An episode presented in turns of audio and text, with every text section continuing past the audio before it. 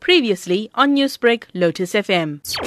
We are grieved with the situation and painful, but so disturbing for the whole period that has been missing. It's been quite a terrible moment. He's known to me for 5 years. In communication with his family home, with the aunt and uncle and the elder kids as well. How have they taken this news?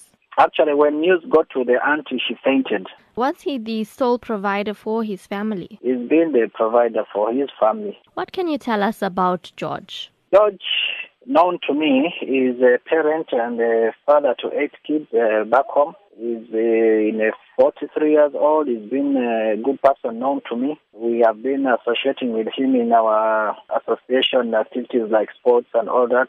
And he's not a bad person as in his behavior. He's been well behaved, according to me. He'd been self-employed, selling second-hand clothing. He orders and he sells clothing to different people. He's got his own customers. He's a hawker. So as a foreign national doing business in this country, how dangerous is the situation for you? The situation, well, it's challenging, especially that from the start where we started there. We're facing a lot of challenges, especially like...